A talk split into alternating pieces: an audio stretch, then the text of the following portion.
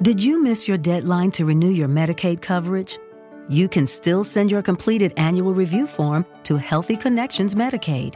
You may be assigned to another health plan, but you can ask to come back to First Choice within 60 days of renewed Medicaid eligibility. It's your family. It's your choice. First Choice is the right choice. Renew and choose us. Visit selecthealthofsc.com slash renew to learn more. Looking for a fun way to win 25 times your money this football and basketball season? Test your skills on prize picks, the most exciting way to play daily fantasy sports. Just select two or more players, pick more or less on their projection for a wide variety of stats, and place your entry. It's as easy as that. If you have the skills, you can turn $10 into $250 with just a few taps. Easy gameplay, quick withdrawals, and injury insurance on your picks are what make Prize Picks the number one daily fantasy sports app. Ready to test your skills? Join the Prize Picks community of more than 7 million players who have already signed up. Right now, Prize Picks will match your first deposit up to $100. Just visit prizepicks.com slash play100 and use code play100. That's code play100 at prizepicks.com slash play100 for a first deposit match up to $100. Prize Picks, daily fantasy sports made easy. 7.30 p.m. Eastern time on Saturday night. I guess at least we should say as of right now, starts at 7.30 p.m. each time. Who knows what can happen over the next 48 hours or so. But of course, we're here to break this one down for you. Over the next hour, we are sponsored by Prize Picks. And I will tell you, I was over at Prize Picks a little earlier. Death taxes, Chookagian win by decision, Pete. I'm already going to tell you a little teaser out there. That significant strike prop on Katlyn Chookagian is too low. I'm just throwing this out there right now. You might just want to go to prize picks right now. If you're in a state that can play prize picks, I know Pete, you're not in a state that you can do that. But if you are, I'm just telling you, We'll talk about later, but I'm smashing that over on Katlyn Chookagian. But of course, as always, I'm joined by the fighter, Pete Rogers Jr. Good afternoon, Pete. How you doing, brother? What's up, man? How are you? Um, small card, late start time. Two things I hate about the UFC cards. I wish I like earlier fights and I like the big cards. So hopefully we don't lose anything for the weigh-ins, but uh, quite the different card, you know, in comparison to the last week's card with a ton of different fights, ton of different underdogs. Um, I'm interested to see where you lie on some of these matchups. Well, oh man, you can't stay up past ten o'clock at night. No, it's not that. I mean, like I, I don't want I don't have to be watching all the fights while I'm at work. Like I want to watch them beforehand and like I get you. I get you. Seven thirty start for prelims. Like my goodness, gonna well, drag it out. It's just it's too late. True story. Last weekend I was watching the UFC pay per view from my hotel yeah. room, and I passed out during OSP yeah, exactly. and, and Shogun. That's understandable though. I was just go- I was literally just gonna you know call you out on that, but uh, I thought that you for sure passed out in that that co-main event. But uh, you know the OSP Shogun Rua fight was pretty horrible as well. So uh, it was just a weird night. I'll tell you what, you know, and you know, talk about last week. I thought one of the biggest takeaways in the fight I really enjoyed was the Khaos Williams and Randy Brown matchup. Uh, the adjustments that Randy Brown made after the first round. I mean, both those guys took some amazing shots. That would I love the corner work from Khaos Williams after the second round, where they basically just say, "Do you want to go win this fight or what?" Yeah, the I feel like that coach should have been in the corner, Rose Namajunas. Yeah, right. I mean, or Trevor Wittman just should have had more of a voice in that corner. But uh, I don't know if anything could have really made Rose fight a different game plan. I I, th- I do think that the first defeat to Carla Esparza was in the back of her head, and she fought super safe, just enough to win rounds, and it was just a weird situation. But uh, yeah, the Khaos Williams, Randy Brown, Randy Brown looked better as the fight went on. Rounds two and rounds three, he looked really good. Um, so, you know, still got hit with some big shots and got dropped, but uh, you know, he, he definitely showed up for that matchup and, you know, he looked good in an underdog spot. Literally, you text me as I'm, you know, have, have a drink in hand that Cerrone and is off. And I won't say the word that I typed to you because we try to keep it family friendly here. But uh, I was like, son of a. Mm-hmm. I was like, mm-hmm. well, they went half my lineups. Yeah, I had 58%. 58%. So, uh, and I still ended up not for for betting, I, I did great, but for um, DFS, I ended up almost breaking even. So with 58% of your lineups done before lock, it was uh it, was pretty good to basically recoup some of my money. Yeah, I mean, of course, uh, those two underdogs last week that, that came in, Macy Chiasson uh, scoring 106 points, CJ Vergara scoring 83 points. You had those two together, you were going to cash some lineups there. And of course, uh, Lupe Godinez was the slate breaker of 129 points. And uh, I mean, just the, the, stats on that one eight takedowns, a plus 127 strike differential, 13 minutes of control time. I spoke to her earlier this week on my podcast. And uh, nasty, uh. She, uh, you know, she kind of, uh, she admitted to me she was actually, she thought that uh, Carnelossi was going to be a little stronger than what she was. Uh, but man, she went out there just a, a, dominating performance, what she's able to do there. But of course, we're here to break down UFC Vegas 54, going to be headlined by a light heavyweight matchup. You got the former champion Jan Blachowicz taking on the rising fighter and Alexander Rakic. 8,700 for Rakic, 7,500 for Jan Blachowicz. Of course, this was a fight that was supposed to take place uh, back in March at the Columbus show. Now moved back here uh, due to uh, Jan Blachowicz needing some more time to recover from an injury here. Um, this is one of the ones, and if you checked out our video over Odd Shopper, I think you kind of know our, our thoughts on this one. But you know, I, I, think that in terms from a, a GPP aspect, I don't really love this main event in, in terms of GPPs. Um, I think I do like Rakic to win this fight. I, I just think that you know he's catching Jan Blachowicz at the right time. But I do think that if we are going to be backers in GPPs of Alexander Rakic, we're going to be sweating this one out. I just I do have a little bit of a concern on the price point. Yeah, I mean it's a it's a main event where I feel like this could be an underwhelming performance for either one. It could be more of a uh, methodical type of fight, uh, slower pace and a slower pace fight with, you know, their ground games somewhat canceling each other out at times. I, I do think that either one of these fighters can take take their opponents to the mat, but I don't know if they can really hold them there. I don't know if they can get you know land multiple takedowns. Um, you know, I, I think that this is a possible buy low situation where Jan Blachowicz prices 7,500 for being the former champ. You're talking about value. Yeah, for sure. He's going to be popular because it's a five round bout. And if it's a competitive fight, as we think it's going to be, a sweat, then, uh, you know, why not take some shots on Jan Blachowicz and have him a part of your lineups? But with all that being said, I do like the youth, the athleticism of Alexander Rakic. I, I like that he can land takedowns as well. And I like the, he has power eh, similar to Jan Blachowicz. So I just think that he might be the better fighter in this situation. This is a step up in competition, though, uh, going from Thiago Santos um, and Anthony Smith, two solid wins, but uh, low volume wins. And uh, in an Anthony Smith fight, you know, you, you, definitely saw that he's ready to take on some of these top t- uh, top contenders. But the fight before that, he'd lost a split decision to Volkan Oezdemir. So if Volkan can create a game plan and go out there and beat Alexander Rakic, can Jan Blachowicz? And that's why I think everybody's going to be, you know, targeting Jan Blachowicz. But with all that being said, I do like uh, Alexander Rakic. I don't necessarily like the price point of how I think that this pacing is going to go and also of how close I think that this fight's going to be. I, I kind of thought that this would be like that 83, 8,400 range for Rakic, and that would have made a little bit more sense. So I'm still favoring Rakic in the bout. But with that being said, I'll be split exposure and maybe even capping some of my exposure because I feel like it could just be a dud as far as like GPPs are considered. Yeah, when when we're talking general roster construction, my thought process, game theory for Saturday slate is there's two other fights on this card that I feel like we have to prioritize because of the fact of I think high volatility in mm-hmm. both those matchups. Where I just think that when we talk about what fights are going to be optimal, I will tell you, I think co-main event is one of those fights I think will be optimal.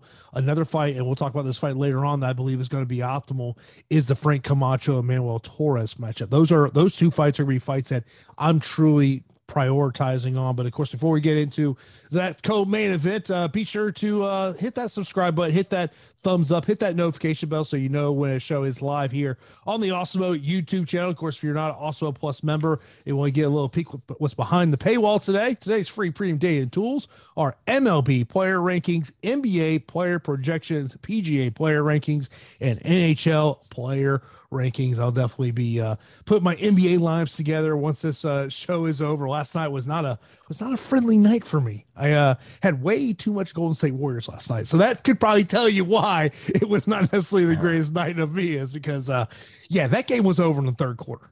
You know, oof, man, did not see that one come. But uh, if you if you did not watch the Bucks and Celtics game in that fourth quarter yesterday, man, that was that was an amazing game. If, if you missed that one, but uh, the co-main event, Ian Cutelaba and Ryan Spann, and I, I feel like both these guys. I think when we we think about some of your thought process with both of them. By the way, price point on this one. 8900 for Ian Cutelaba, 7300 for Ryan Spann. There was a time with both of these guys, I think that you probably didn't really have a lot of faith in them. And if the fight got out of the first round, uh, especially with Ian Cutelaba, he's shown that in his last two fights going decisions in both of those. Ryan Spann pretty much has been a guy, he's a boom bust type guy. Um, you know, he had that Sam Alvey fight that he won a decision in, but that was a very disappointing performance for him. Uh, but, uh, you know, I guess the question is cardio wise, who do you trust more? I trust Cutelaba. I, I, definitely trust Cutelaba a little bit more. I mean, that his output and pace is just pretty amazing for the division. Um, he's he had some defensive flaws in his game, and I do think that he's starting to fight a little bit more methodical. The output and pace is something that I really want to get behind. So against Dustin Jacoby, he attempted 19 takedown attempts. He landed nine of them. Um, previously against Devin Clark, he attempted 12 takedowns and landed eight of them. So I really like that strategy, especially his price point, 8,900. Now, my one worry is how dangerous uh, Ryan Spann is early on. He hits really hard. Um, with all that being said, he also has a sneaky guillotine. And whenever somebody's shooting tons of takedowns over and over and over, if they get a little bit too excited and overextended, that's when a guillotine could definitely be snatched up. So I am going to have some some cheap plays with Ryan Spann at 7,300, but I am actually like going to be largely having some Cutelaba shares. Like I, I, think that he has some of the best pound for pound value on the slate. If he goes out there and, and just survives that round one, he can knock out Ryan Spann. He could submit Ryan Spann, and I think he might even take him to takedown city. So he has excellent ground and pound. Um, and I, I just feel like he's the more well-rounded three round fighter. You know, like Ryan Spann looks awesome early on, and then he really tapers off. So, uh, big, big guys. Anything can happen in light heavyweight or heavyweight. But I like the price point of Ian Cutelaba at 8,900, and the the stats back it up. He has a higher output and just the takedown potential. I mean, he's averaging four takedowns per 15 minutes. That is like music to my ears. Just survive the big right hand survive the guillotine attempts, and just pass and and constantly work and outwork Ryan Spann, and uh, we could have ourselves a Colby Covington type of performance here. Yeah, I feel like if this, if you tell me this fight's gonna hit the second round, I, I love Ian Cutelaba more. But I mean, obviously Ryan Spann is gonna be dangerous. You know, in multi entries, I want to take some shots here mm-hmm. on, on, Ryan Spann, but I do like Ian Cutelaba to win this matchup. Next up, we've got Davey Grant taking on Louis Smolka. Davey Grant 9100, 7100 for Louis Smolka, Of course, uh, David Grant comes in this fight uh, with back to back losses, those losses against Chito Vera and Adrian Yanez. And on the other side, uh, Louis Smolka coming in on a loss. Louis Smolka has, has always kind of been an up, up and down guy. Yeah, he definitely has been. And he's been a fighter that I feel like a lot of players, including myself, were always intrigued to get some uh, some shares of Louis Smolka because of uh, just I don't know the the pace of a 125 pounder now within this division. Sometimes you can outwork your opposition, uh, attempting takedowns at a high rate. I mean, there has been there have been fights where he's attempted 10 takedowns. That's going back some time against Chris Cariaso and Neil Seery. Um, but like high takedown attempts is what I would recommend in a situation in, in a matchup against Davey Grant, especially when you just got, you know, knocked out pretty bad against Vince Morales and he's coming from Team Oyama, which is like a, a strong, methodical camp, working with good minds surrounding him. So it's like, all right, if I'm his coach, it's grapple at all costs. Let's test Davey Grant's cardio. Let's also test his defensive wrestling and grappling. And let's avoid getting hit with a big shot because the longer that this fight plays out on the feet, the more I think Davey Grant knocks him out and knocks him out in pretty bad fashion. Because if Vince Morales knocks you out and hits you with one big shot with good follow up shots, what I've seen from Davey Grant in a war against Adrian Yanez, in a competitive bout against Marlon Vera, and then not even taking into account his two knockouts prior to that against Martin Day and Jonathan Martinez, I never saw Davey Grant being a guy that is still in the UFC in 2022, truthfully. But uh, the power that he has is something that I think we have to respect. So this is a nice matchup for him at 9100. I like him uh, to win by by KO. I definitely do. I, I, think that if this stays up and he can defend a takedown, Louis Smolka is going to get hit and dropped. And Smolka has been dropped numerous times throughout his career, so that is a definite path to victory. And we we could have a nice round one KO for Davey Grant. So I'll be sprinkling just a few Louis Smolka lineups in case he does go to that wrestling game plan as I would recommend. But uh, it's Davey Grant for me. Yeah, and of course uh, he got dropped in his last fight there against Vince Morales, where he got stopped uh, in the first round. And a uh, little little teaser for you: uh, the fight time on in this matchup is another prop bet that I do like over Prize Picks. We'll talk about that uh, later on in the show. Then we got a female matchup: Katlyn Chookagian taking on Amanda Ribas. Katlyn Chookagian, she is 8600, 7600 for Amanda Ribas. Look, I said I, I said on Odd Shopper, I said earlier in the show death, taxes, and Katlyn Chookagian win by decision. I mean, it's, it's, you feel pretty good about it. I mean, look, it's it's an interesting move to me of Ribas moving up uh, in this match. I mean, one thing is, I mean, when you think of, when I think of Katlyn Chookagian, I think of a fire that's going to throw a ton of significant strikes, but she does have a very good jujitsu game. You just don't see it a lot. Yeah, and you know, I, I think that Chookagian via decision is like it, it goes in that category of somewhat safe bet because if history repeats itself, then you know this could be a similar situation because Amanda Ribas is a competent fighter. Like she's she's good. I don't think that her chin is all that all that great to be honest, especially when we saw Virna Jandiroba test that chin and hurt her. Um, and then prior to that, Marina Rodriguez knocking her out. So uh, I do think that moving up a weight class might actually hurt her uh, and because you're going up against mm-hmm. Katlyn Chookagian, one of the biggest fighters for the division, one of the longest, um, she's going to look like it, you're truly going to be able to tell the size discrepancy here when they face off. So I'm back in Chookagian pretty heavily. I like the price tag, and I know that usually we don't like getting to Katlyn Chookagian part of DFS because it's like, yeah, you know, pencil her in 65, 75 points. I do think that there there is some upside here. Um, she could knock down Amanda Ribas. We have seen her get rocked, as I mentioned, but I think that the the takedowns are are tricky here as well because Katlyn Chookagian, she'll probably be the stronger fighter of the two, and I do think she has a sneaky ground game, not necessarily like. Seeing is believing, and you're not going to believe how bright and vivid the colors are on the Samsung Neo QLED and OLED TVs powered by the Neural Quantum Processor. Because this is an audio ad Unless you can see it, which means you already have one. Nice. Samsung, more wow than ever. A superior jujitsu game to Amanda Ribas, but I do think that she's the better wrestler. So I, I think that she could put together a complete performance. And at 8,600, you don't need a lot, especially if this looks like a low scoring slate. I'm going to I'm going to get to Katlyn Chookagian quite a bit, to be honest. And uh, I'm fine with it. If she was in the 9,000s, I probably would say no but I, I feel comfortable with her getting a win. And sometimes, you know, DFS scores surprise you. So this could be one of those weeks. So I'm going to be over the field on Katlyn Chookagian, despite how everybody's got a little hesitant. Look, I like Katlyn Chookagian to win this fight, Pete. Yeah. But you know, I, I do have this G this uh, DFS theory on her, right? What's that? Friends don't let friends. Let them put Katlyn Chookagian in their GPP. Well, I hope nobody plays her because I'm going to play her. So I mean, look, okay. Hope that she has a high volume fight mixes okay. in some takedowns, maybe even knocks down Amanda Ribas. Watch her get her first finish in a very long time. I will March, laugh. Oh, March man. 19th, 2016.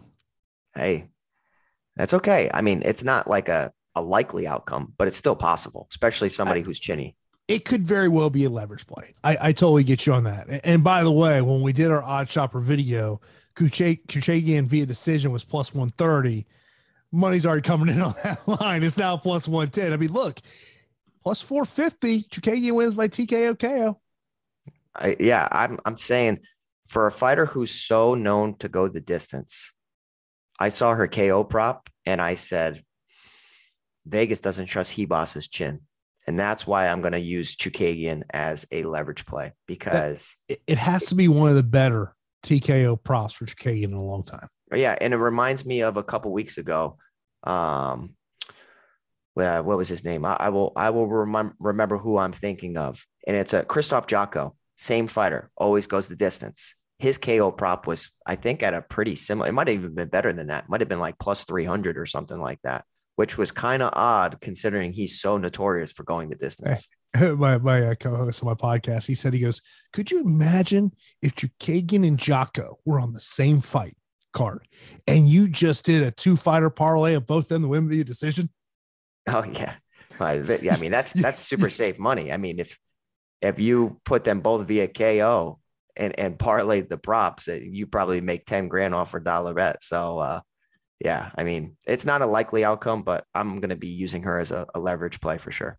Yeah, I would much rather potentially get her in cash, but I do understand where you're coming from of mm-hmm. getting Turk as potentially a leverage play. Of course, get all the access, all the great Awesemo Plus tools and content for nearly every DFF sport out there with an Awesemo Plus weekly pass. Of course, this gives you full access to everything we got going on over at awesemo.com, including player projections, ownership projections, lineup builder, so much more, including that top fighter tool, which is a tool I use every time when I'm developing my MMA lineups. Of course, if you're just looking for MMA DFS pass, you can sign up for Awesemo Plus MMA weekly pass. Those start as low as two ninety five weekly. Of course, Fantasy Cruncher is an add on. It can easily be added to with these packages at checkout, but not including our base package. Just stop guessing, start winning. Join Awesemo Plus today. Of course, that top fighter tool is key for me. And uh, of course, you know, I do the NASCAR shows here. That top driver tool uh, is really key for me as I'm developing my lineups and figuring out how maybe I want to get a little bit different from the field. You know, I mentioned earlier uh, there are two fights on this card that I, th- I, believe you have to hit on to be optimal. That other one is Frank Camacho, as he is going to be taking on Manuel Torres. Frank Camacho, first fight in over two years. Uh, his last matchup he had to pull out because he was involved in a car accident. Uh, he, uh, I actually talked to Frank about two weeks ago you know, I asked him about the, you know, the injuries of saying that car accident. He said he goes, he goes, luckily he goes, you know, banged up my shoulder, but overall, you know, walked out of it fairly uh, safely. Uh, he's 7,900 here, 8,300 for Torres. I mean, obviously, there is a, a massive difference when we're talking about experience between these two guys. But when I think of Frank Camacho, and this is why I believe that this is a fight that we have to have some priority on, is the fact of he can be a wild man in there and he, he's going to throw some leather, but also there are going to be openings for his opponent to potentially take advantage of. Yeah, I'm really torn on this fight, to be honest. And uh, I'm gonna, you know, in a little bit defer to you just because I want some some insight from Frank. Like, it's just a tricky situation because you know Frank brings it, and then you know he also leaves himself open so much where a talented striker or a talented fighter can take advantage of it. And I don't think that Justin Jaynes fits that bill, but Justin Jaynes kind of came out hot where you know, Frank Camacho was was coming out a little lethargic at times. Before the fight even started, it was over. So, you know, 7,900, 8,300. This to me seems like a sneaky GPP fight, as we mentioned. Like pretty similar to that 8,200, 8,000 fight where they tend to make it into the optimal lineup because it allows a ton of roster flexibility. That's the case here. But this seems also like a volatile, somebody's getting knocked out type of fight, or it's going to be a high, high volume fight on the feet. So, I'm actually going to favor Manuel Torres. And it's just because, like, I don't know. I, I think that I'm just going to favor the fighter that obviously hasn't faced the tougher competition, which is usually the opposite of what I do because I, I like, you know, backing the vets, the guys that have faced top competition. They've had to deal with adversity. There just seems to be with Frank Camacho, I have like this bad feeling about like backing him heavily here. So it will be a split exposure fight for me. But Manuel Torres, a guy with zero on his box score because he hasn't debuted in the UFC yet, could be flying under the radar a little bit against a guy who has been in wars and with the correct game plan could actually be a slate breaker. So I'm going to be picking Manuel Torres from everything I've seen. I, and I don't really put a lot of stock into that performance on Dana White's contender series either. Like that was just a weird situation, but I'm going to favor Manuel Torres in this matchup. And hopefully you can give us you know, some insight with Frank Camacho, see how he's doing, how he's feeling, all that good stuff. And typically, you're a guy that doesn't yeah. really love backing fighters coming off the contender series in their UFC debut. So when I talked to uh, Frank about two weeks ago, you know, I asked him about the structure of his camp because he does split his time between his uh, his home in Guam and in California, Team Oyama. So he spent about the past three or four weeks at Team Oyama, and, and basically Colin Oyama and Alex Perez are the one who uh, handle his camp. Um, and so uh, when he's in Guam, he, he's in constant communication with Alex about what he's doing, how they're preparing for a fight. So he's been there. Um, you know, talking to Frankie, he, seems to be in great spirits. Um, you know, but uh, th- it's a, it's a volatile fight. I think no question about it because there, there are openings that he puts uh, in there. I mean, this is one of those things I think that you have to be split exposure. If you say you're playing a single entry and I go one way or the other, I would go with I would still side with Frank because of the of the veteran and mm. the fact that he's just been in there with with tougher competition. But I, I think this is a, a lineup. If you sit there and said, "Hey, you're going to play 20 lineups," you know, just you're playing at 20 max. I probably want to get to about 30 percent on each side of this one. Yeah, I mean it, it makes a lot of sense. And if you if you look at Manuel Torres, his two defeats are both via leg lock. So Frank Camacho comes out there and tries to test that jiu-jitsu of him, then you could see maybe a path where, you know, the the full skills are on display. But Frank, even in his own record, he's been, you know, submitted and knocked out. And this this is why like I would probably play the under if you're looking for a bet. Under two and a half is probably pretty safe. Um, but yeah, I'll be picking Manuel Torres despite my usual judgment of backing the guy who's the vet. Yeah, no, I'm. Uh, I, I, guess where you're coming from there. Uh, next up, we have got Jake Hadley taking on Alan Nascimento. Hadley 8800, Nascimento 7400 here. Uh, Hadley's UFC debut missed weight on the contender series, but still mm. got uh, this opportunity. Uh, big favor here, undefeated fighter. Uh, what's your what's your thoughts on here uh, on the uh, fighter making his UFC debut? Yeah, I mean, I, I think that he brings pressure forward. Um, I think that his hands are okay. I think that, you know, he throws kicks to the body as well. His strike is okay. Um, where he really dominates his opposition is when he, he's able to, you know, take the back of a lot of people and uh, able to land a takedown and be the superior grappler in certain matchups. And this is a tricky fight because I do think that Alan Nascimento is better than what his record shows in the UFC. Um, you know, he's 0 1 in the UFC, but also losing on Dana White's contender series to Holly and Paiva, where that seems like it was a war. Uh, split decisions in both of his defeats. And I feel like this is a situation where I'm interested in the underdog. Uh, I know that Hadley has good ground control when he's in a, you know, obviously in a superior position. But I do think that the jujitsu of Alan Nascimento can somewhat negate it as long as he's not comfortable off of his back, losing minutes if he's comfortable off of his back, then you can just book, you know, Hadley in there for a uh, 30 27. But on the feet, I think that Nascimento is going to compete. Um, the jiu-jitsu factor, he might be a better grappler than some of these fighters that Hadley has faced in the past. And uh, I'm gonna I'm gonna get to some Nascimento at 7400 just because of the unknown surrounding Hadley. And uh, I, I, like the fact that Nascimento has been a part of a strong camp, training with Charles Oliveira um, you know, even Alan Patrick, those guys down there, they're they're put together with some strong Muay Thai and sneaky jiu-jitsu, and they spar really, really hard, which is, I think, good in a way. Um, and they do a lot of little glove sparring, which I think is even better. Doing a lot of little glove sparring and you know using the MMA gloves to really get used to you know striking and grappling and ground and pound. It's it really simulates a fight more so than big glove sparring. So I'm going to be backing Alan Nascimento. And uh, it's a fight where I could see Hadley, if he gets in superior position, wins a decision. Um, but I, I, need to get to some underdog. So I'll be back in Nascimento here at 7,400. Hadley is one of those fighters that is one of two fighters on this card that I'm really interested to see what they look like on the scale after yeah. he missed weight. Um, the other one we'll talk about later on is Carlos Candelario after what happened the last time. But uh, I, I, understand why you know potentially want to get to the underdog there.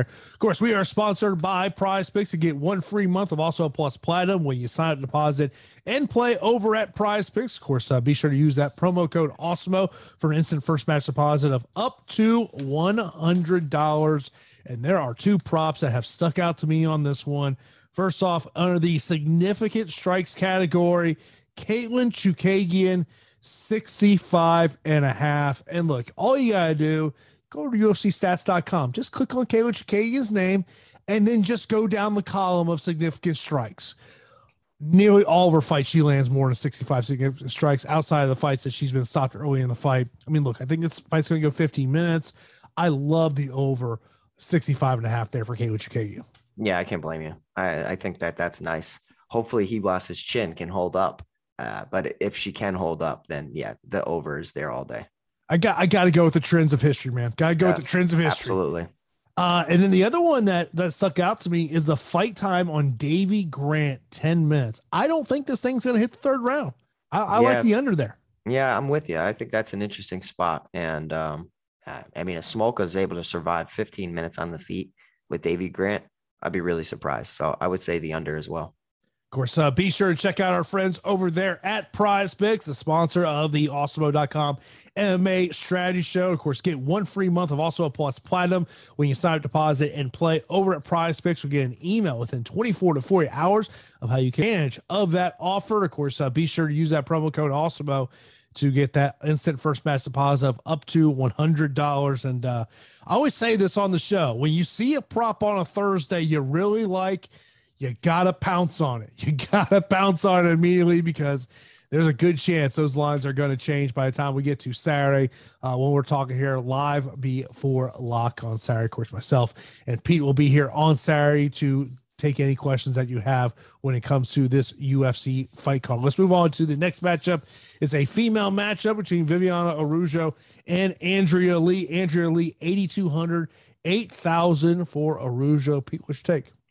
Yeah, and I think we might disagree on this one, and it's fine because the 8,200, 8,000 fight is always my kryptonite. You know that. Everybody listening out there knows that.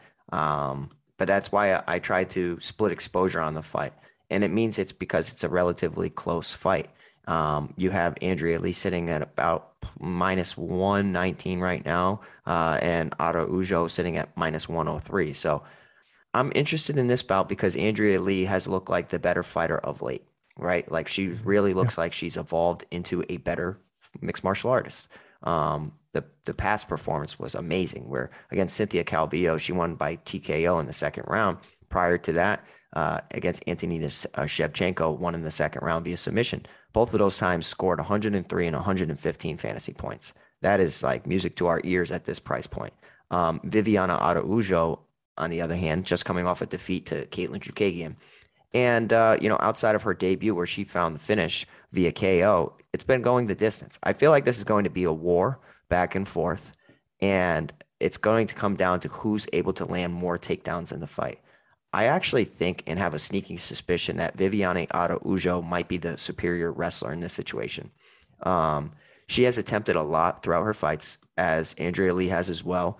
I just feel like she might be the stronger of the two. So she went four of four against uh, Roxanne Mo- uh, Modafferi, two of seven against Jessica Eye, two of two against Alexis Davis, three of three against Talita Bernardo, one of three against Katlyn Chookagian. It's going to come down to who's able to scramble better. And uh, give me 8,000 Viviane Araujo, where this could be a buy low situation. Everybody's kind of backing the, the hot fighter in Andrea Lee, who looked amazing last time. So I'll be split but I'm back in Araujo.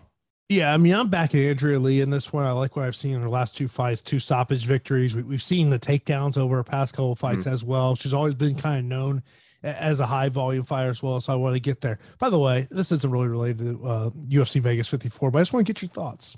Uh oh. Jorge Masvidal's legal team filed a motion Thursday to evaluate Colby Covington's health as part of the battery case facing Masvidal Miami. Masvidal's team was also granted the ability to inspect the Rolex watch Covington claims was damaged in the alleged incident. Seeing is believing, and you're not going to believe how bright and vivid the colors are on the Samsung Neo QLED and OLED TVs powered by the Neural Quantum Processor. Because this is an audio ad. Unless you can see it, which means you already have one. Nice. Samsung, more wow than ever. Okay, round two. Name something that's not boring. A laundry? Ooh, a book club. Computer solitaire, huh? Ah, oh, sorry, we were looking for Chumba Casino. That's right. ChumbaCasino.com has over 100 casino style games. Join today and play for free for your chance to redeem some serious prizes. ChumbaCasino.com. No purchase necessary. Full prohibited by law. 18 plus terms and conditions apply. See website for details. That's a circus. This whole thing's a circus. it's it's MMA I couldn't care opera, less. Bro. I mean, it's a, it's such a circus. Go away. When, I, am telling you this right now. If you told me that thing goes to trial and Colby has to take the stand, I would pay to sit in that courtroom. I bet you he's a pretty good actor. I'm I'm sure he could like have a quivering lip at times while he's saying the, the whole thing. So, man, I, I'm telling you, that thing's just a mess. Oh man, I just I saw that because yeah, because I was like, let me scroll through Thailand, make sure we haven't lost any fights, because Yeah. well, you know that sometimes can happen. And I just saw that tweet, and I was like, oh my god, this is MMA soap opera at its best. I hate it. Oh come on, you gotta love it, bro. Uh-uh. For I me, as a guy who hosts a po- MMA podcast, this is great stuff, man. Yeah, see, not for me. I mean, it's I'm a purist. You know me. I, I'm a purist. So like, I hate this stuff. Look, anytime I I, mention Conor McGregor, I feel like it's good for an SEO. Yeah, well, he's an idiot too. But uh, I mean, these guys can't stay out of the headlines. So Yeah, man, he's been all over headlines this week, man. It's just- he, he- he's checked off more boxes than most people. So it's look, like, look, I'm just saying this. If Charles Oliveira gets offered Conor McGregor, he doesn't take that fight, he's an idiot. he would take the fight for sure. Oh yeah, yeah, of course he will be. and Uh, then Mystic up, uh, Mac will come and knock him out and in a back right. The notorious one. Don't you forget it, Jason. I'm telling you right now, I, I, like, look, you know, when he fight, when Conor fights in Vegas, I feel like we should all go out there as a team and do a meetup. I don't think that we could afford tickets. Truthfully, Ah, I can afford it. bro, they price thing. Listen, when Conor's on the show, it's a completely different. By the time that we go and decide and we get answers from everybody to meet up, it would be sold out. It would just be sold out. Yeah, yeah, no, no, it will be. I mean, like, you know, that is, you know, you know how Conor is, man. He's he's gonna sell that fight, you know. Even though I think that the the Chandler fight, I think makes most sense for him next. Agreed. Uh, we always talk about the uh trust, do not trust list. Oh boy. Do you trust Michael Johnson eighty four hundred? No, I don't. I don't trust either one of these guys, but this is probably going to make it into the optimal lineup. I mean, you got 8,400 Michael Johnson, 11 and 13 in the UFC, Alan Patrick, 5 3 and 1. I'm on Fantasy Cruncher right now. And when you pull up Michael Johnson, it's a whole lot of red, which means it's a whole lot of losses and underperforming stats. Um, when I pull up Alan Patrick, he's been red in his past three fights, and it's just a it's such a volatile matchup. And I don't know how anybody can trust either one of these guys. And this is a parlay buster where you have the the notable name in Michael Johnson, where you want to put him in into your parlays, and you're like, oh, he's sitting at minus 150. You know, he should be able to do it. He's part of a strong camp. He throws great combinations. He's knocked out some of the best fighters within this division, and his amazing wins, you know, have definitely aged well. But his kryptonite and his Achilles heel is his, you know, defensive wrestling, and that's a situation where I think Alan Patrick could have the correct game plan. Training with Charles Oliveira again. I'm just high on that camp right now, mm-hmm. and Yeah. until that camp proves me wrong, I'm going to back them. And I, I hate to say it, it's not a confident feeling because of how Alan Patrick could not continue in his previous performance. But 7,800 for a guy with grappling and wrestling upside. I mean, we've seen Michael Johnson get submitted in in less, you know, against less opposition. So I'm getting, I'm going Alan Patrick. Go back to the Thiago Moisés fight. Michael Johnson looked great in the first round and then gets submitted 25 seconds into the second round. Yep. He's just a guy that, I mean, look, you love the striking ability of Michael Johnson. I mean, the guy's always had fast hands. I mean, you know, uh, you, you think about this is a, you know, there's been fights where he's looked great early and then just couldn't finish the job. The Justin Gaethje fight is another example of that. I mean, let's not forget, you know, I mean, it's been a while now, but he did knock out Dustin Poirier at, at 155 pounds. So, Yeah. I mean, look, there, there's there's that dynamic there, but it very much is a high volatility fight. Samuel, appreciate you uh, in the super chat, and uh, ooh, that's an interesting over under number. I know we only got 11 fights, so that's that's an interesting number. We'll, we'll he talk hit about last week, so I don't know. Sam might be on something. Like Sam's over under hit last week, which completely blew my mind when we had what 15 fights or something silly like that. It's just I feel like, I feel like I need to go over to last year to see what Sam's record is on the over under number. well, yeah. I mean, everybody's due for one. A broken clock's right twice a day. So, uh, you know, I love you, Sam. That I I would have bet my life savings on last week's over under number. And I would have lost, and Sam would have been rolling in that mansion as he's talking about. So, uh, props to him. I mean, no, he, he's gotten so much better over the years. And it's been years now that he's been supporting us. So we appreciate you, buddy. And uh, four and a half for this card. I think it's accurate. I do think it's accurate. Um, I'm saying over, but no. As I more start thinking about the fights, I feel really confident. Yes, yeah, I think there's one, two, three, there's four fights I feel really confident are ending in stoppage. Yeah, then Katlyn Chookagian is the one that's gonna ruin it for you. The four the four fights I feel confident: Spann Cutelaba, yeah. Camacho Torres, okay, Johnson Patrick, okay, and uh did I mention uh, Grant Smolka? Nope. Grant Smolka. Those would be like those would be those four fights I think are going to envy. Yeah, I think he's right on. I think he's he's really accurate right now. So I'm going to say more and great question. And yeah, uh, we'll, we'll get to his other questions once we get through these final 3 mm-hmm. fights. Uh, next up, we got a female matchup. Uh, Jandiroba taking on Hill. Jandiroba, 8,500, 7,700 for Angela Hill. I just feel like, I mean, look, you might as well just place a Jandiroba or Hill wins via split decision just because Angela Hill seems to find herself in this. I mean, look, from a cash aspect, I don't mind getting Angela Hill in the spot. If she can keep this fight on the feet, she might be able to rack up enough points in a cash contest. Um, my my due concern is if Jandiroba can get this fight down to the ground early and really rack up some points. Yeah, so I mean, a week like this, right, where I'm not in love with a lot of the underdogs, uh, we could have a situation where one solid underdog comes through, and it, say it's like a Viviana Araujo at eight thousand, right, and then we have a losing fighter a part of the optimal lineup. Well, we either want a losing fighter with takedown potential, so let's say like an Alan Patrick scores seven takedowns or something before he gets flatlined by Michael Johnson, because I could see that being such a volatile fight. Or we could have a situation where Angela Hill, even in a loss, scores well because she's done it in the past. So uh, she's going to be a very popular underdog. It's women women's MMA, and you know sometimes underdogs tend to cash in situations like this. So I don't blame anybody because on the feet I do like her volume. She throws a ton of volume, just no power. And when people are able to walk through your punches and engage in a clinch with you, that's a that's a difficult skill set to have when you don't have the best ground game. So um, even in losses, listen to this: 42 against uh, Lemos, 52 against Tisha Torres, 59 against well that was against that was a five round, uh, 47 against Claudia Gadelha. So like, I mean, th- there's potential of a losing fighter here in Angela Hill, or it being a closely contested bout and she gets the nod. So I'm still fi- uh, siding with Virna Jandiroba. her skill set, uh, her grappling is just so much, so much more uh, superior than Angela Hill's grappling. And I don't think that her striking's all that bad. It's bad, but it's not all that bad. It's improved. So I'm going to be picking uh, Jandiroba here at uh, 8,500.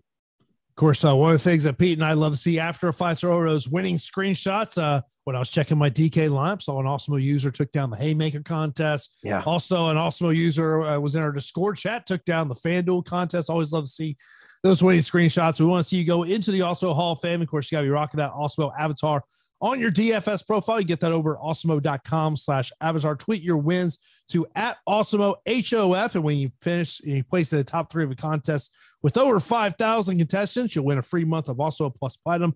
Only one free month can be awarded to a user per calendar year. Congratulations, Sean, taking down the first place there in the MLB contest over there in DraftKings, taking out 100 K. Also, uh, congratulations to Jordan taking that first place in an NBA contest, Walk away with $37,000. Kudos to you, Jordan. Also, uh, Mikey taking out first place in the NASCAR contest over there on DraftKings, taking down twenty thousand dollars. Yeah, Kyle Larson actually screwed me uh, last week. Uh, thank you, Kyle. You've been really a disappointment this year. Also, uh, kudos to Ben there taking down first place in a single entry over there on DraftKings, winning fifteen hundred dollars. Also, uh, Jacob getting his first big win. Kudos to you over there, taking over twenty four hundred dollars there in the NBA contest. Of course, we'd love to see you go into the Awesemo Hall of Fame over this weekend.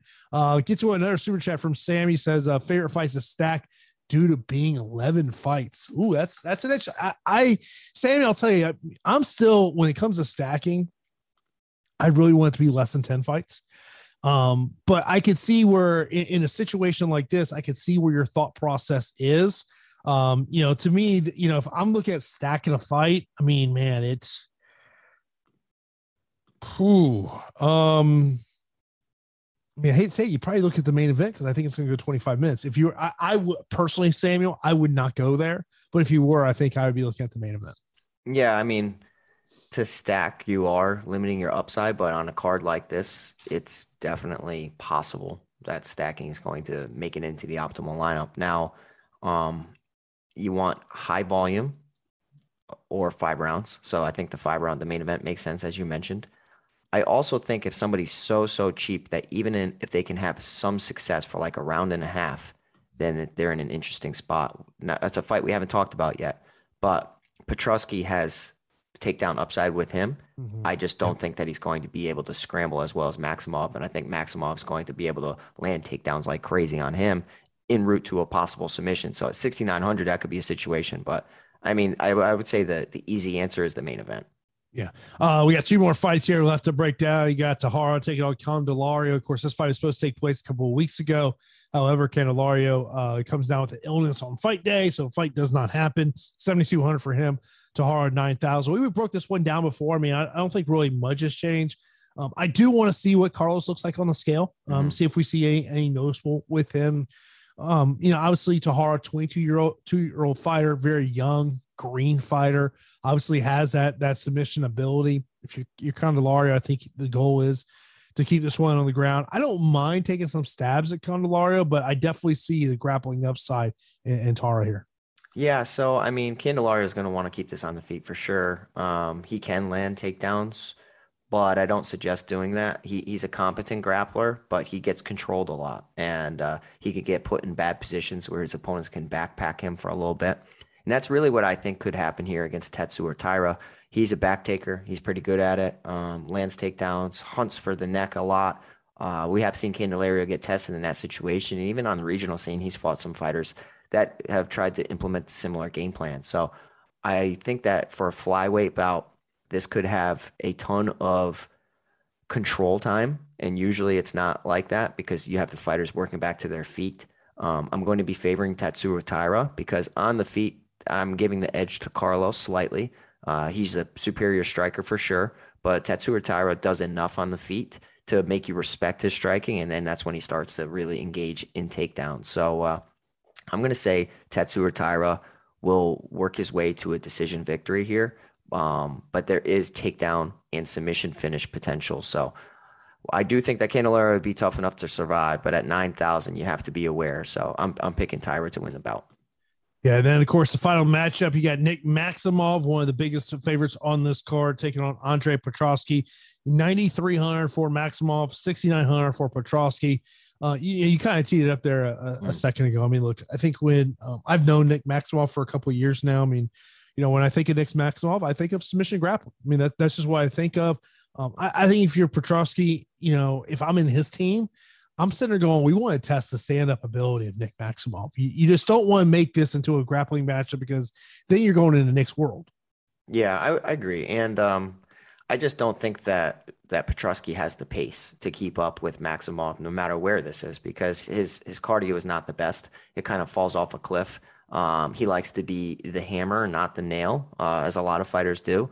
But um, you know, he will shoot, you know, uh, takedowns from a far distance out. Where I see fighters that they could sprawl and take advantage of a situation like that. If he does try to take down Nick Maximov, that's going to be a bad situation because I think Maximov will spin right behind him, take his back, and either control the round or look to choke him out. Um, Petroski on the feet should have the the power advantage, but Maximov knows what his skill set is. He's going to do just enough, and then he's going to make you scramble and defend takedowns. So this is a nice situation for Nick Maximov.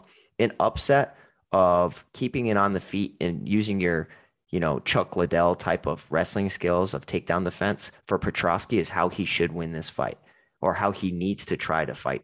Um, but I don't think that he's going to be able to survive Maximov's chain wrestling. The chain wrestling's great, and I think the cardio is going to uh, abandon Petroski, and we've seen him get submitted via ninja choke on uh, the Ultimate Fighter. So give me Nick Maximov here at 9,300.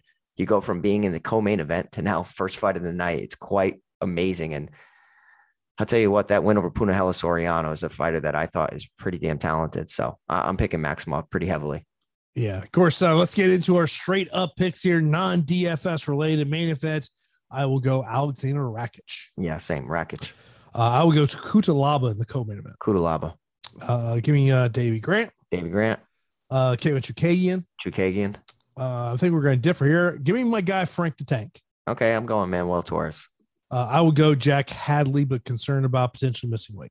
Okay, I'm going Nascimento. I will go Andrea Lee. Araujo. Man, we're, we're really different this week. Uh, I, God, I hate to say it.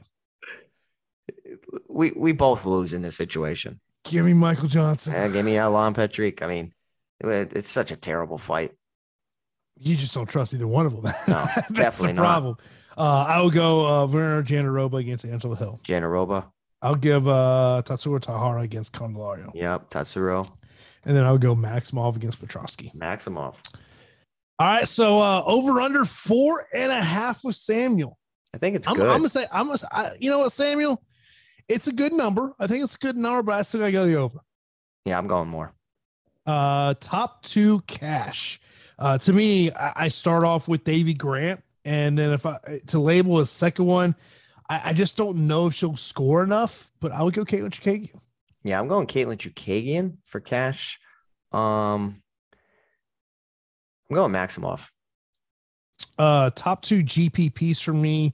Uh, I will go Cutelaba as one of them, and one. the other one's I'll go Davy Grant. Yeah, the Cutelaba is a good one. I will say that that's a really good one. That's a good pair. Cutelaba and Grant. I'm going to say Cutelaba and Maximov. Obviously, two high end options, but uh, I do think that for GPPs, it makes a ton of sense. In terms of uh favorite underdogs in here, I mean, look when you look at my straight up picks, I don't I don't have a ton of underdogs. I mean, Frank Camacho is one of the rare ones, but I mean, there, there's some underdogs here that I definitely want to take some chances on. Mhm. Um, you know, i- i- in a cash lineup, I would take chances on Angela Hill. I, I don't think I get there in GPPs. I, I you know, I want a splash of Ryan Spann. Mhm. Um, Manuel Torres is, even though he's not the underdog there. Um, those are the kind of ones that the underdogs I would be really looking at. And I think I'd throw Blachowicz in there too. Yeah, I mean, the Blachowicz one makes sense, right? I mean, you're getting plus money on a former champ. Everybody's going to target that. And that's probably why he's going to be the most popular underdog on the slate. Understand that when you're making lineups. Um, as far as ceiling, I think that Alan Patrick has tons of takedown potential, even with submission potential because of uh, Michael Johnson's history. So I will say Alan Patrick, and it, it pains me to say that because I'm a big Michael Johnson guy. Of course, uh, be sure to hit that thumbs up button. Subscribe also right here on YouTube if you do not you're not currently subscribed. Hit that notification bell so you know when the show is live here on the channel. Of course, uh, come up here later on today. Here in two hours, will be MLB live before lock. Uh, favorite inside the distance. Uh, you know, to me, the, the fight Samuel that I'm looking at is Spann Cutelaba, Grant Smolka, Camacho Torres, uh, and uh, Johnson and Patrick. Yeah, inside the distance for me, I, I like Davey Grant. I, I do. I, I like Davey Grant and I like Cutelaba. Uh, top leverage plays. I mean, look, Chookagian, just because of her history, will probably be a good leverage play. It's my girl, Chookagian. That's the answer. Uh, top dart plays. The dart throw would have to mean that we really, even in a loss, right? That's where, hmm, I think, man, it's so so ugly down there. Is it Candelario if he keeps it on the feet? You know, is it? It could. It could very well be. I was saying Candelario or Spann, just Yeah. because of, of the ceiling of Spann. I mean, obviously, you know, it's it's a boom bust type play, Mhm. but you know, you know, if he goes out there and he can get that first round victory that we see him do, I mean, that's where I, I'd probably look at Spann as a, a dart play. It's fair. Uh, top optimal plays. Uh, to me, I, I think you really got to look at who has the takedown upsides. You mentioned Alan Patrick. I think Ion Cutelaba is another one. Yeah, I would agree. I, I like my girl Viviana Araujo. We differ on that fight, but um, it's a price point that I, I'm always attracted to. Uh, let's see here. We get a couple other questions in here. Uh, Marco, uh, excuse me, uh, Rick says he goes, "Are they spitting Maximov because of the UFC issues with Nate Diaz?" Uh, no. Um, I also tell you that uh, Maximov is not represented by the same management as the Diaz brothers. Yeah, Uh, I he- mean, he's represented by first round management. Um, it do is you odd like? though going from co-main to to first Well, fight of the night. well, it, bro, it's it's just some fights, bro. Yeah, I mean, it's Apex cards. You know, it- it's not like he was a co-main event, a card that they had to put ten thousand people in the building for. I know, but there's like there's plenty of other fights on this card that could be the first fight of the night. I don't know. I think also, I think part of that goes into is how they see the fight going. Yeah, I agree. I think it's a. I mean, look, there's-. Like there's certain fights you look at a card and you say that's the type of fight we want on the main card because we just feel like high probability that fight's going to deliver. Maxwell Petroski could be a not very exciting fight, Mhm. That's fair. you know, because I mean, look, and you know this, you know, grappling, you know, I mean, while I enjoy watching some good grappling, there's a lot of people who could care less about it. Very true. A lot of people do not. They'll they'll turn the channel. They'll go get a beer. They'll do whatever. But um, I don't know. I think a guy that hunts for a finish with grappling is somebody that's going to excite anybody. Um, but kind of that wall install or just blanket their opponents is definitely something that's not fan friendly. Uh, by the way, question asked if we like the under 10 minutes on uh, David Grant on PrizePicks. That answer is yes. That's actually one of the plays that really uh, sticks out to me. Uh, Samuel says, is he getting punished for saying he is a main card type fighter? I, I don't, I, I think it's, it's more about the fact of the fighting ability and the fact of the UFC would rather have strikers on that main card than grapplers. Yeah, and and you know to be fair, as as Manish said, you know in that card where he was the co-main event, a lot of fights fell out. So I'm just saying he's not a first fight of the night. Like it doesn't represent his skill set. He's much better than that. So I will say this: I was when I first started doing my deep dive on this card. I was surprised when we had 11 fights. I I was like, know "Uh oh, uh oh." these cards are weird because uh, it tends to be chalk city and it tends to be split city as well. So like you'll see, you know, 200 people take down the you know the contest with the same exact lineup. So if you're trying to avoid that, leave salary on the table. Of course, uh, you got Bellator uh, tomorrow tomorrow afternoon. Uh, both Pete and I, we do like that underdog value on Michael Page. I love it. I need Michael see if Page to come some- through for me, bro. I need him to come through for me because uh planted my flag on Michael Page this week. And I really hope. I mean, like we talked about it, Storley really has to put together the perfect game plan for 25 minutes without getting caught. Can he do it? I don't know. I don't think so. Interesting. Uh, so yesterday did the virtual media day for that one, Yeah. and uh, Michael Page was asked about the differences from going from Amosov to Mhm. going to Storley, where he said he goes, it's actually been an easier preparations for him because Storley has more of a a a generic type of MMA grappling as opposed to Amosov just being different. So I thought that was kind of interesting. Uh, Samuel, uh, this card is inside the apex, so you do got the smaller 25 foot cage. It's always something to uh, take it and take into effect there. Advantage grapplers. Typically, yeah. Typically, yeah. Hmm Because man, there is not much room to run around when uh, you're trying to get away from that grappler. Nope. Uh, it's 2000 plus salary left. A great approach. Um, it's a great approach if you want to be different, Samuel.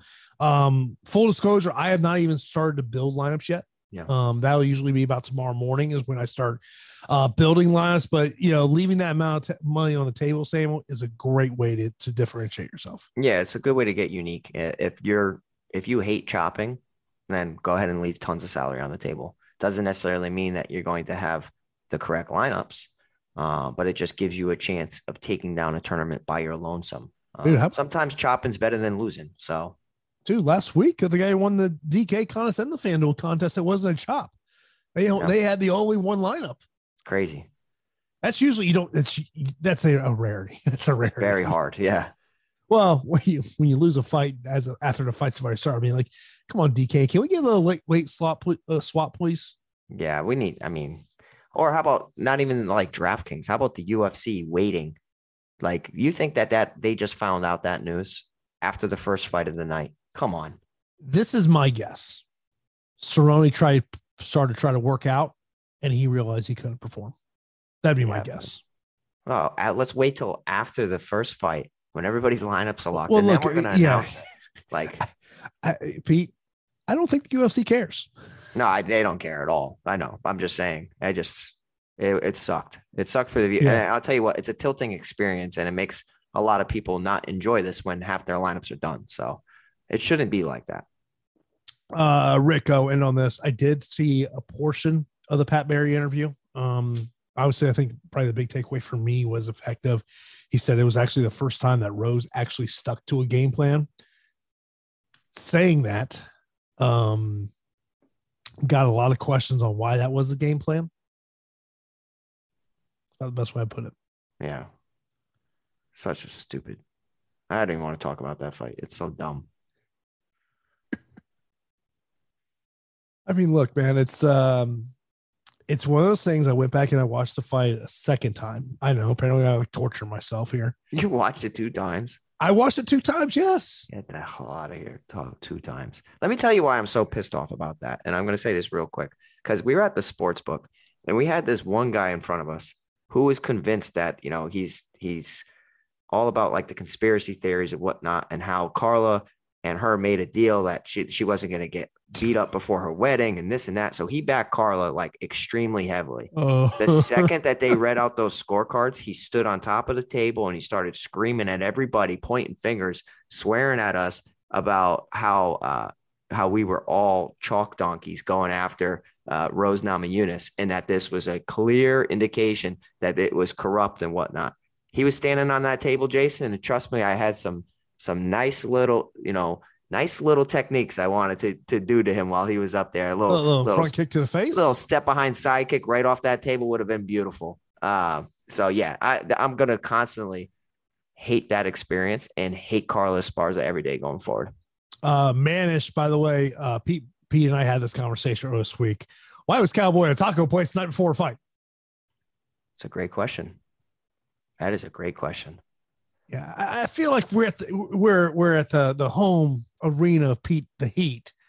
I, I don't think I feel like you know because when, when I'm there, you know, I got a certain spot I love to go to. Yeah, You know, I, you know, Hash House A Go Go. I, I just don't feel like Pete, you're going to join me the night before the fight. no, I said it last week. That you know, you stick to your you stick to your diet and your regimen until the fight's over. So Yeah. yeah, I mean, who knows? What what a disaster. I when that came out, I couldn't believe it. I was like, will we get a will it work in our favor for once? Maybe like it would have been somebody I was light on. No, it's the fight that I was most heavily on. So whatever. We all we all enjoy pain apparently. So Yes, This week yes, we we'll- all. We all this do. week we'll have to uh, rebound and get some good bounces. Of course, we'll be back here on Saturday for live before lock. Of course, coming up here in just under two hours from now, you got MLB live before lock to get you ready for tonight's late baseball slate. So that's going to do it for this edition of the Awesemo.com MMA strategy show. We will talk to you on Saturday for live before lock. Have a good day, everybody. Seeing is believing, and you're not going to believe how bright and vivid the colors are on the Samsung Neo QLED and OLED TVs powered by the Neural Quantum Processor. Because this is an audio ad. Unless you can see it, which means you already have one. Nice. Samsung, more wow than ever. Okay, round two. Name something that's not boring. A laundry? Ooh, a book club. Computer solitaire, huh? Ah, sorry, we were looking for Chumba Casino. That's right. ChumbaCasino.com has over 100 casino style games. Join today and play for free for your chance to redeem some serious prizes. ChumbaCasino.com. No purchase necessary. Where prohibited by law. 18 plus terms and conditions apply. See website for details.